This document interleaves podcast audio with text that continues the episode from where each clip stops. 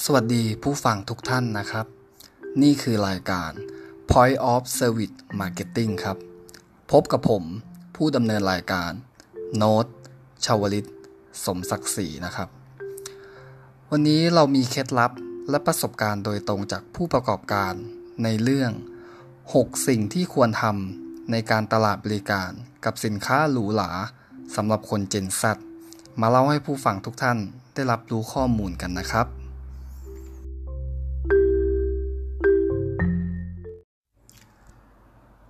ล็ดลับที่หนึ่งนะครับ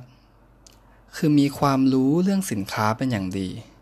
และหลายท่านที่ฟังเนี่ยก็อาจจะสงสัยเลยนะครับว่า การที่เราจะมีความรู้เรื่องว่าสินค้าของเราเป็นอย่างดีเนี่ย เราต้องรู้อะไรบ้าง และมีองค์ประกอบอะไรบ้าง องค์ประกอบที่เขาใช้กันตามหลักสากลเลย และและเป็นที่นิยมนะครับหนึ่งคือความเข้าใจสินค้าครับ ความเข้าใจสินค้านี้รวมถึงเรื่องไซส์ ขนาด สีของสินค้า ลูกเล่นหลักของสินค้า และวัสดุหรือวัตถุดิบของสินค้า และความเหมาะสมของสินค้านะครับ ความเหมาะสมของสินค้าในที่นี้หมายถึงระระหว่างตัวสินค้าและผู้ใช้นะครับ ยกตัวอย่างเช่น มีลูกค้าเข้ามาซื้อแหวนเพชรนะครับ ลูกค้าเนี่ย มีลักษณะผิวที่เป็นผิวสีแทน ลูกค้าอยากได้แหวนเพชรที่ส่องประกายในยามราตรีนะครับ ผู้ที่เป็นเจ้าของร้านหรือพนักงานขายเนี่ยควรจะแนะนำแหวนเพชรสีแดงนะครับ เพราะมันจะช่วยชูเรื่องของการเปล่งปลั่งในตอนลาตีนะครับ และจะมาสอดคล้องกับสีผิวของผู้ใช้ทำให้มีความโดดเด่นขึ้นไปนะครับ ส่วนอีกองค์ประกอบหนึ่งก็คือ การบอกเล่าให้ผู้ฟัง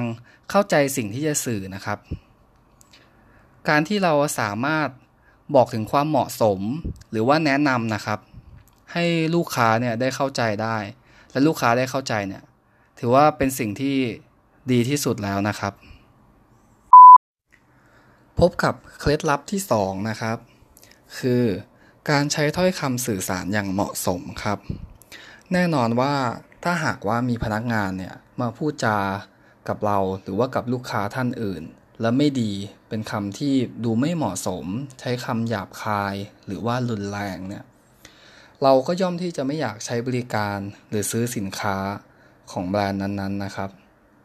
เพราะงั้นพนักงานเซลล์นะครับ ควรมีการฝึกอบรม การใช้ถ้อยคำให้เหมาะสมนะครับ และมารยาทในการสื่อสารนะครับ โดยพนักงานเหล่านี้ต้องคำนึงถึงคำที่ใช้ หางเสียง ให้มันดูสุภาพ บริบทที่ใช้สนทนา พนักงานเหล่านี้ควรรู้ว่าการที่เราสนทนาอยู่นี้ เราอยู่ในบริบทไหน เราควรจะแสดงออกยังไงสื่อสารในรูปแบบไหน เพื่อให้ลูกค้าเนี่ยยอมตัดสินใจซื้อสินค้าเรา และสุดท้ายนะครับคืออารมณ์ครับ พนักงานทุกคนต้องควบคุมอารมณ์ ให้ได้นะครับ เคล็ดลับที่ 3 นะครับ ให้ความสำคัญกับลูกค้าทุกคนนะครับ โดยที่มีมาตรฐานเดียวกันทั้งหมด ไม่ว่าจะเป็นคนรวย คนจน คนแก่ คนเจ็บ เป็นเด็กหรือผู้หญิงและเพศชายนะครับ เราควรให้ความสำคัญกับเขาทุกคนนะครับ ถ้าอย่างคนรวยเนี่ย มันเป็นมาตรฐานหรือว่าสิ่งที่เราต้องทำอยู่แล้ว ในการให้ความสำคัญกับเขา เพื่อให้เขาเนี่ยมาซื้อสินค้าหรือใช้บริการเรา ส่วนคนจนเนี่ยมันไม่อาจหลีกเลี่ยงได้นะครับ ว่าเขาตอนนี้เขายังไม่สามารถซื้อสินค้าหรือใช้บริการของเราได้ แต่การบริการและให้ความสำคัญกับเขา ให้เขาประทับใจเรา ให้เขารู้สึกว่าเราเนี่ยให้ความสำคัญกับเขา ในอนาคตเนี่ยครับเขามีโอกาสที่จะกลับมาใช้บริการหรือว่าซื้อสินค้าของเรา และอย่าลืมนะครับว่าเราต้องใส่ใจเขาด้วย ไม่ใช่ว่าแค่ให้ความสำคัญกับเขาอย่างเดียว เราใส่ใจเขาโดยการสอบถามว่าต้องการสินค้าแบบไหน ต้องการอะไรเป็นพิเศษไหมหรือแนะนำสินค้าให้เขาให้มันเหมาะสมกับเขานะครับ มันแสดงถึงภาพลักษณ์ของเราออกมาได้ดี จากการให้ความสำคัญของพวกเขานะครับ เคล็ดลับที่ 4 นะครับ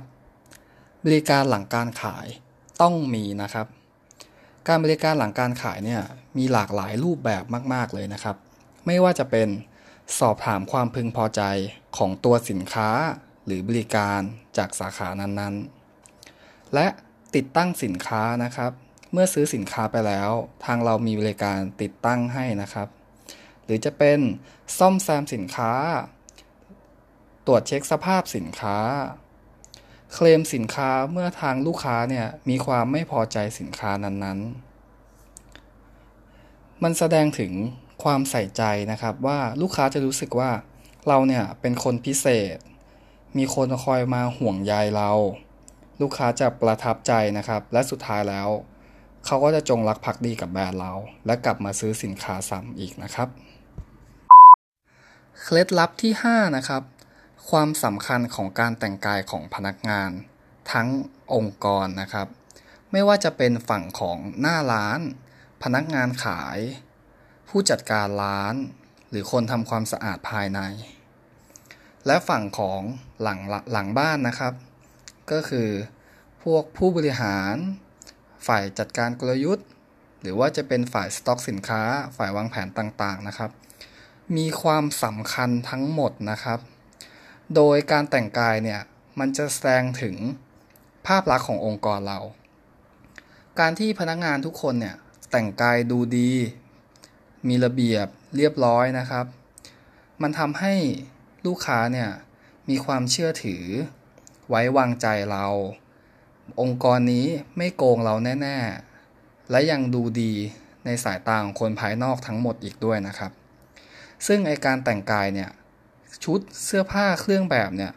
มันเป็นภายนอกที่สังเกตเห็นได้รวดเร็วที่สุดเลย ด้วยตาเปล่า คุณเดินเข้าร้านกุชชี่หรืออะไร ทุกคนจะแต่งกายดูดีมีระเบียบ น่าเชื่อถือได้ทั้งหมด มันส่งผลต่อภาพลักษณ์ขององค์กร และเป็นสิ่งที่ควรทำมาก ๆนะครับ ในการที่จะสร้างแบรนด์หรือสร้างองค์กร มาถึงเคล็ดลับสุดท้ายของเราแล้วนะครับ เคล็ดลับที่ 6 ความสะอาดต้องมาที่1ครับ การที่ภายในร้านของเราเนี่ยมีความสะอาดเนี้ยบไม่มีฝุ่นเลยแม้แต่เล็กน้อยนะครับ มันทำให้ลูกค้ามองจากภายนอกเนี่ยเรามองแล้วรู้สึกว่าน่าดึงดูดน่าเข้าหา หน้าที่จะเดินเข้าไปชมสินค้า มันทำให้รู้สึกว่าปลอดโปร่งนะครับ เมื่อลูกค้าเข้ามาเดินอยู่ในร้านแล้วเนี่ยลูกค้าจะรู้สึกว่าที่เนี่ยมันน่าอยู่มาก จับตรงไหนก็ดูสะอาดไปหมด เดินก็ไม่มีเศษดิน เศษหิน เศษฝุ่นหรืออะไรมาติดรองเท้าเรานะครับ มันทำให้ลูกค้าเนี่ยอยู่นานมากขึ้นครับ เมื่อลูกค้าเนี่ยอยู่นานมากขึ้นแล้วทำให้ลูกค้าได้ดูสินค้าเรามากขึ้นเรื่อยๆ เกิดการจดจำสินค้าเรา จดจำแบรนด์เรา ไม่ว่าจะจากการบริการหรือว่าจากตัวสินค้า มันทำให้ลูกค้าเนี่ยมีโอกาสซื้อสูงมากขึ้นนะครับ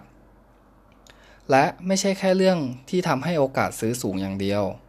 มันจะมีเรื่องของโรคภัยและโรคติดต่อต่างๆนะครับ การที่ร้านเนี่ยมีความสะอาดตลอดเวลาเนี่ย มันก็เป็นหนึ่งในการป้องกันโรคเหล่านี้ได้เป็นอย่างดีเลยครับ เป็นอย่างไรกันบ้างครับ ท่านผู้ฟังทุกคน กับ 6 สิ่งที่ควรทำในการตลาดบริการกับสินค้าหรูหราสำหรับคนเจนซ ผู้ฟังทุกคนเนี่ยคิดว่ามีข้อไหนน่าสนใจบ้างครับ และควรให้ความสำคัญกับข้อไหนเป็นพิเศษหรือเปล่า แต่ในส่วนตัวของผมนะครับ รู้สึกว่าทุกข้อเนี่ยมีความน่าสนใจในแบบของมันที่แตกต่างกัน แต่ความสำคัญเนี่ยผมคิดว่า ทุกข้อมีความสำคัญทุกข้อเลยนะครับ เท่าเทียมกัน ร้านของผู้ฟังทุกท่านเนี่ยครับ ได้ทำสิ่งเหล่านี้ ครบหรือยังครับ ถ้ายังต้องไปรีบทำกันแล้วนะครับ และสุดท้ายแล้วนะครับ ขอฝากกดไลค์กดติดตามเพจใน Facebook นะครับ Point of Service Marketing นะครับ จะมีข้อมูลและสาระดีๆ เกี่ยวกับการตลาดบริการมานำเสนอให้ทุกท่านฟังอย่างแน่นอนครับ รอติดตามชมกันด้วยนะครับ